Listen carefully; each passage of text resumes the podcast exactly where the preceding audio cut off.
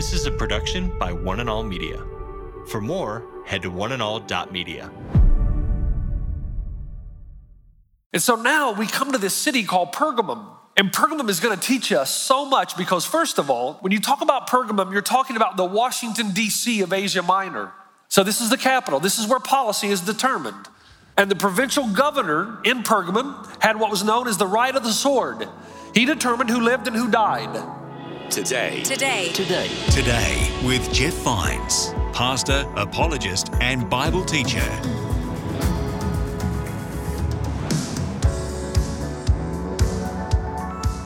Welcome. This is Today with Jeff Vines. And in this episode, Pastor Jeff is in a series called Heart Check.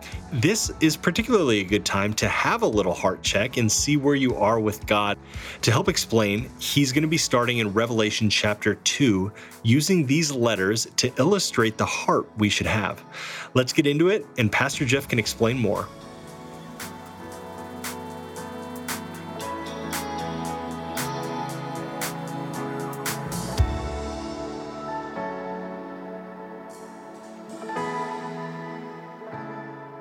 Turn over to Revelation chapter 2, and we're in a series where we're saying this is a good time to have a little bit of a heart check to find out where you are in your relationship with God. And the reason we're using these uh, letters written to the seven churches, you know, you could do all kinds of different series with Revelation chapter 1, 2, and 3, but we're not doing an end time series. We're not talking about the seven letters uh, uh, in relationship to the timing of what's going to happen when. We're talking about Christ writing letters to his churches to illustrate the heart you and I should have because one day we're going to stand before God. And there's this dichotomy in Revelation that tells us, on the one hand, that we're going to be judged by the deeds that we do. And on the other hand, it says we're going to be judged what's in our heart. And we don't have time to go through all of that now, except to say that there's this assumption that if your heart has been changed, there's going to be some outward deed. You know, you're not going to be perfect, but there's going to be some things that you're going to do, the ways you're going to live. And so now we come to this city called Pergamum. And Pergamum is going to teach us so much because, first of all, and that's in, that's in chapter 2, starting with verse 12. First of all, when you talk about Pergamum, you're talking about the Washington, D.C. of Asia Minor. So this is the capital, this is where policy is determined. And the provincial governor in Pergamum had what was known as the right of the sword. He determined who lived and who died. And then, if you were a prisoner, especially a Christ follower, and you did not denounce your faith in Christ, it was believed that he had the power to determine whether you lived or died. Now you can understand that's why Jesus starts his letter to the Pergamum or the Pergamites with verse 1. He says to the angel of the church of Pergamum, write, these are the words of him who has sharp double edged swords. So right out of the gate, he says, No, I make policy. I have the word and the objective authority. I determine who lives and who dies. I, not the governor, possesses the ultimate power over life and death. And those words would have been very encouraging to people who wondered if they were going to live or die because of their faith in Christ. Pergamum, now stay with me. If you'll just go with me, I know some of you got to get lost in the history, others of you love it, but stay with me because then it makes so much more sense. Because Pergamum not only was like the Washington, D.C., it was again, like Ephesus, spectacular in its architecture. And like Ephesus, they had these numerous, beautiful, extravagant temples dedicated to the gods. In Pergamum, and the only way we're going to understand the letter is to know there are five gods that dominated the worship culture. Quickly, first you had Dionysus. On the uh, Acropolis, prominently situated, was the temple of Dionysus, the supposed son of Zeus and a human mother, who supposedly offers his followers life after death and meaningful life on earth through the indulgence, listen now, raw meat and wine. So, according to the teaching of Dionysus, this cult, followers who drank wine in excess and gorged themselves on meat experience God. Man, these are convenient doctrines, aren't they? So, so, where the followers of Artemis in Ephesus met God through sex, the followers of Dionysius met God through intoxication and inebriation. And so the worship, worshipers would gather around the altar. They would gorge themselves on raw meat. They would drink wine until they became intoxicated. In fact, it was so immoral. Think about this Dionysus worship was so wild because you'd have women get drunk and they would sing and dance and fornicate with whoever was willing. It was so immoral that Rome declared it unlawful. Think about that. That's like Vegas declaring anything unlawful. And then to further antagonize the Christians, things that had been attributed to Jesus were now attributed to Dionysus. So it said, they said Dionysus was born of a god, Zeus, and a human mother. Does that sound familiar? It was claimed that the priests of Dionysus would go down into the basement of the temple and turn the water into wine every night. And intimacy with Zeus occurred at an evening supper of wine and meat. In other words, a type of Lord's Supper. Okay, that's first. Second, you had Asclepius, who is kind of a snake god.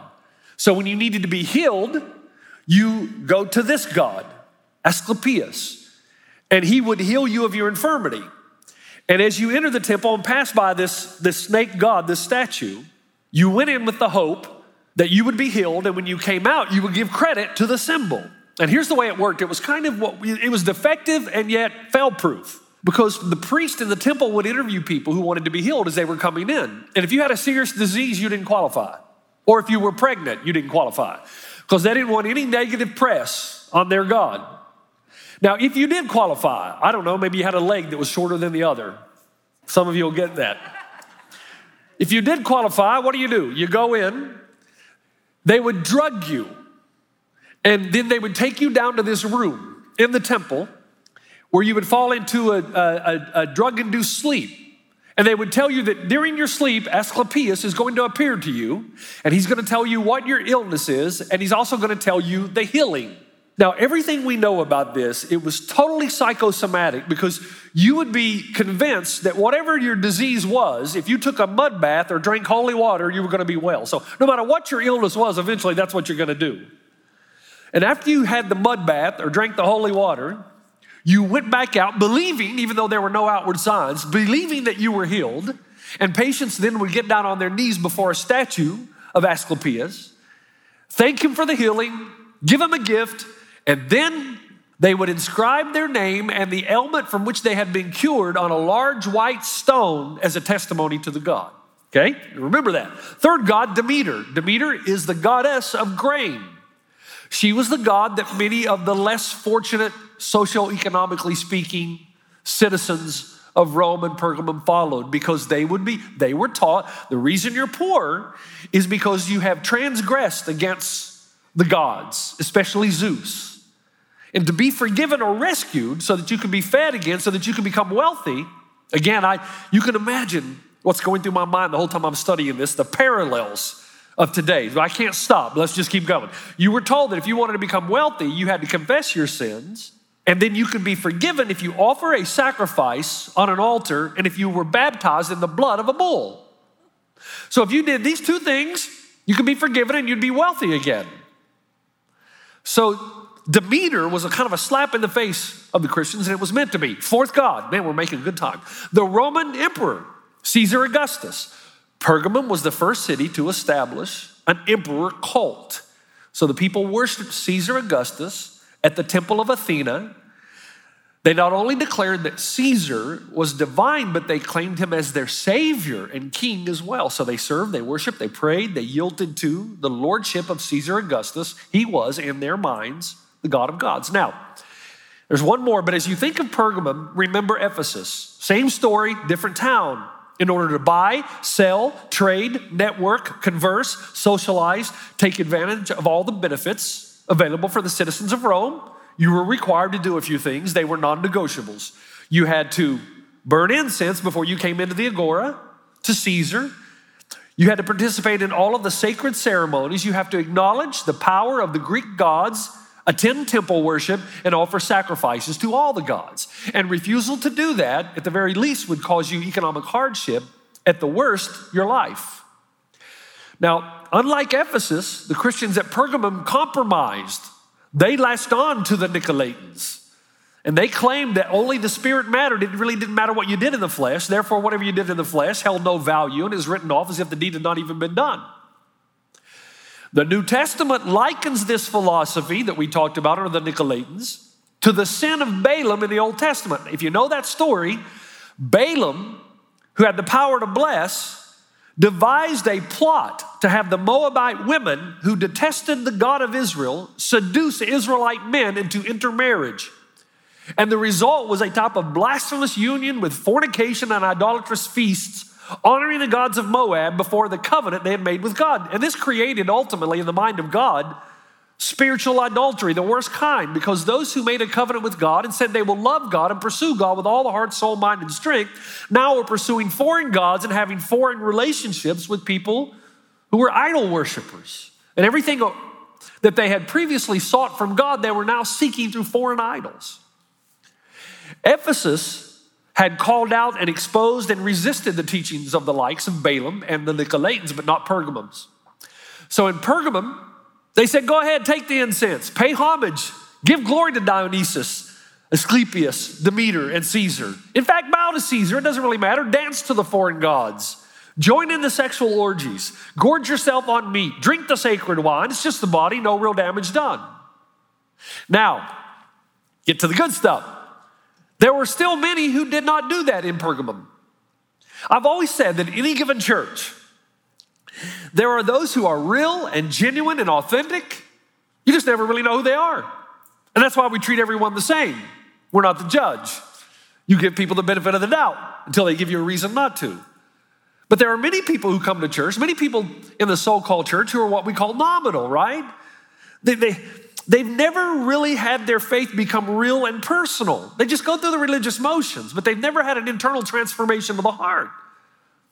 Only Jesus, though, is able to see into a person's heart and make that conclusion, right? But in every given setting, I think you have three types of people. You have the frozens, somewhere along their life, they became a Christ follower, but they're just stuck now. They're, they're just stagnant. They're frozen. They're not making any forward movement.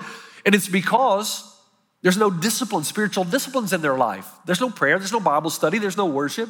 So they go through the motions. It kind of appeases the God of the Bible in their minds, but there's really no heart transformational work happening. Second, you have the erosions. These are the ones that came to Christ. They were serious about Jesus, but then the cares of the world choked everything out. And the, their faith is eroding day after day. And then you have the explosions. These are people who are fired up for Jesus. They're, I mean, they, they talk about Jesus, they talk about the kingdom of God. They love their neighbor as themselves. They love God with all their heart, soul, mind, and strength. They help people far from God come near to God. Man, they are on fire. And there was a man in Pergamum by the name of Antipas. And when we visited Turkey last year, there's still the name Antipas that everybody knows in the town. I mean, this is 2,000 years later, and people still know Antipas. He refused in the name of Jesus to bow down to Caesar to eat meat or drink the wine that had been sacrificed to the false gods or to participate in any kind of temple worship, but he did it quietly. He just refused to do it, lived his life and refused. And so, to make an example of him, the officials took Antipas to the altar of Zeus. Now, this is the fifth temple. The reason I saved it for last is it, it really governed over every other form of temple worship and, and false gods. Zeus, the temple of Zeus. In fact, in some ways, the temple of Caesar, the worship of Caesar, even was subsequent, secondary to Zeus, the god of gods. Antipas refused the worship, so they took him to the altar of Zeus, and at the altar of Zeus is what we call the seat. The seat is a big bronze bowl. They took Antipas, they heated the bowl so that your death would be slow and painful. You would slowly burn to death. You'd feel all the pain and the torture to make an example out of him, to show everybody else what happens when you refuse to worship the emperor. And then to add insult to injury, the pagan priests took the smoldering bones of Antipas, carved them into bracelets, wore them around their necks, celebrating the sacrifice of Antipas to the gods. Now, that little bit of work help us, helps us understand everything about the passage. Let me read it. To the angel of the church in Pergamum, write These are the words of him who has a sharp, double edged sword. I know where you live, where Satan has his throne, yet you remain true to my name. You did not renounce your faith in me, not even in the days of Antipas, my faithful witness, who was put to death in your city where Satan lives. Nevertheless, I have a few things against you. There are some among you who hold to the teaching of Balaam, who taught Balak to entice the Israelites to sin, so they ate food sacrificed to idols and committed sexual immorality. Likewise, you also have those who hold to the teaching of the Nicolaitans. Repent, therefore Otherwise, I will soon come to you and will fight against them with the sword of my mouth. Whoever has ears, let him hear what the Spirit says to the churches. To the one who is victorious, I will give some of the hidden manna. I will also give that person a white stone with a new name written on it, known only to the one who receives it. Now, you see, that little bit of work helped you understand all the verses in Revelation about Pergamum. But that last section, where Asclepius was concerned that healing was specialized to the individual, it was revealed during a drunken stupor, seldom, if ever, achieving anything other than psychosomatic euphoria. But he's saying that Jesus' healing, as he writes the letter, Jesus' healing is also specific for each person. Only He knows who you really are. Only He really knows what you need. He knows how to repair any brokenness in your life and in your heart. And only He gives the bread that satisfies the hunger of the soul. Only He gives you a new name, a new identity, a new birth, so private and so deep that you and you alone know the full extent of what Christ has done in your life. Isn't that beautiful? That's the white stone on which you write His name. Now, all that's precursor. The seat of Satan, the throne of Satan, the altar of Satan. Why does Jesus write these words? Hold on now. Jesus gives the city of Pergamum an unusual designation. Look, if I say to you, if I if I'm in, if I say the city New York, what tourist place comes to your mind? Come on, Statue of Liberty. Now, there are others, but for a lot of us, we think of New York, we think of New York Harbor, Statue of Liberty. What about San Francisco? Hey, you're cheating, aren't you? They're putting up the sign before. Come on, man. Golden Gate Bridge. How about, wait now, what about Los Angeles? Hollywood, Hollywood, and the world's absolute worst airport ever, right? But in Jesus' mind, if you were to say Pergamum, the altar of Zeus, the seat of Satan. Now take a deep breath because I got to rapid fire this. In 1864, a German general by the name of Karl Hermann Frank came to Pergamum, was captivated by the altar of Zeus. He actually excavated the altar and brought it back to Berlin. Stone by stone, he transported it, the seed of Satan, into a museum that would be called the Pergamum Museum. In 1889, some 20 plus years later, the Temple of Zeus was completely restored in Berlin. And on the day of its completion, a baby is born on the border of Austria and Germany, whose name was Adolf, Adolf Hitler. Hitler is born on the same day as the completion of the Temple of Zeus, the seat of Satan, in Berlin. Nisan 19, which incidentally is also the date on the Hebrew calendar when Pharaoh attempted to finally exterminate and annihilate the people of God by pursuing them into the Red Sea. Now, stay with me. So, in 1889, thanks to German engineer Karl Hermann Frank, the Temple of Zeus, the seat of Satan, is completely restored in Berlin. Now, move ahead a few decades when the altar of Zeus catches the eye of a man by the name of Albert Speer, the chief architect for the Nazi Party. Adolf Hitler, now in full power, had commissioned him to construct the parade grounds for the party rallies in Nuremberg. For inspiration, Speer created a colossal grandstand at the rally grounds known as the Zeppelin Tribune.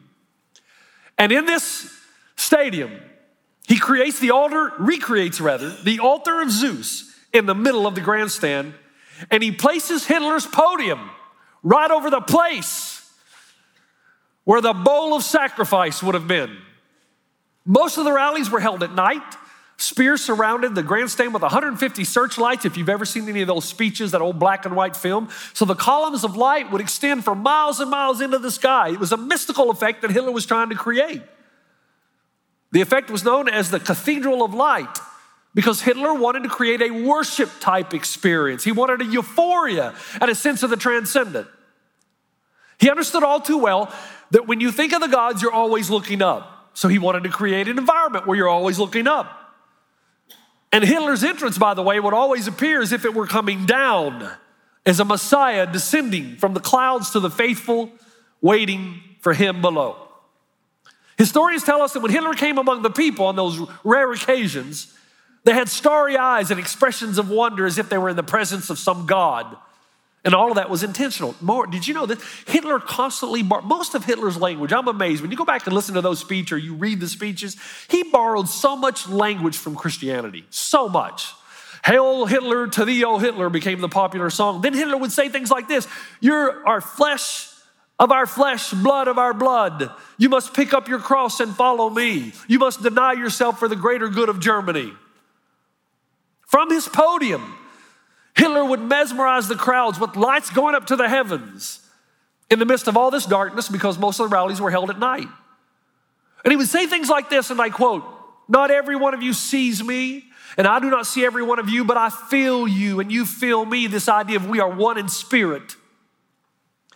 At which point, thousands of Germans would swear an holy oath that goes like this Blazing flames hold us together into eternity. No one shall take this faith from those who are dedicated to Germany.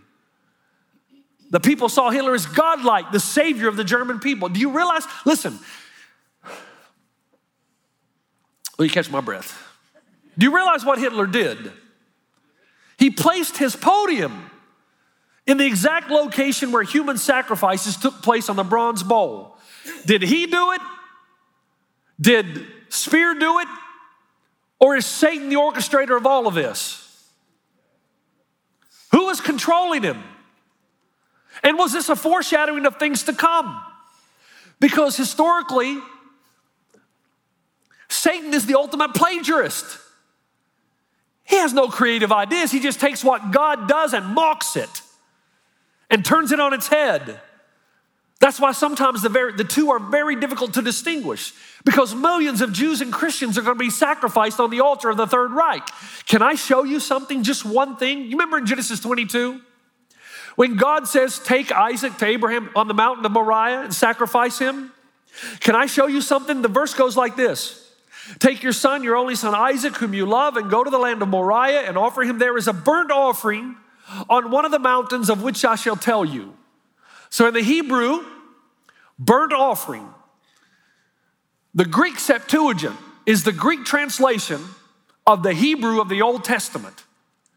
And the Greek is a precise language, so it tries to convey or communicate the exact wording, the exact phrasing, the exact idea. The word in Greek, the Septuagint that translates the idea of the Hebrew burnt offering, comes from two words holos, which means sacred and sacrifice, and kostos, which means burnt. So, altar of sacrifice is the word Holocaust. Satan's forte is counterfeiting. He takes God's promise to Abraham, turns it on its head, sets about to offer up the people of God as a sacrifice on the altar of Zeus, the seed of Satan, the leader of the Third Reich. You think about what he did as I contemplated this. You remember, I, I thought about the SS men. They would pe- keep the people condemned to die unaware of what awaited them, right? So they would load them into trains. They think, thought they were going to work camps. They would be sent to these camps. They, were, they would undergo this disinfection. They would be showered or bathed. And then, after the victims undressed, they were taken into a gas chamber, locked in, and killed with Zyklon B gas. These are the people of God we're talking about. After they were killed, they dragged the corpse out in the gas chambers. They cut off the woman's hair, removed all the, the metal dental work and the jewelry, and then they burned the corpse in the crematorium furnaces. Satan just doesn't erect an altar. He is relentlessly trying to replace the altar of God with the altar of a false God who is empowered by Satan himself, who will mock the work of God and the ways of God. You've been listening to Today with Jeff Vines. Thanks for joining us. Next time, we'll bring you the rest of this message from Pastor Jeff. Do you think that a total and full dependence on God is a bad thing? No matter how much stuff you have, your soul knows it's not going to be here forever. So even if you try to kid yourself or block it out, your soul will begin to die because it knows. When you start putting your peace and hope in how much stuff you have and all the things you can do and the liberty and freedom that you have, just like that, it can all be taken away. You can listen to more messages like this. Just search for Today with Jeff Vines wherever you listen to podcasts.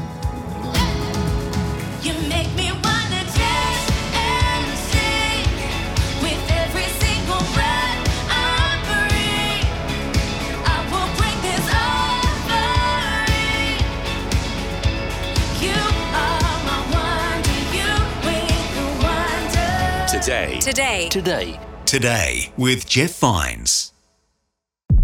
This is a production by One and All Media. For more, head to oneandall.media.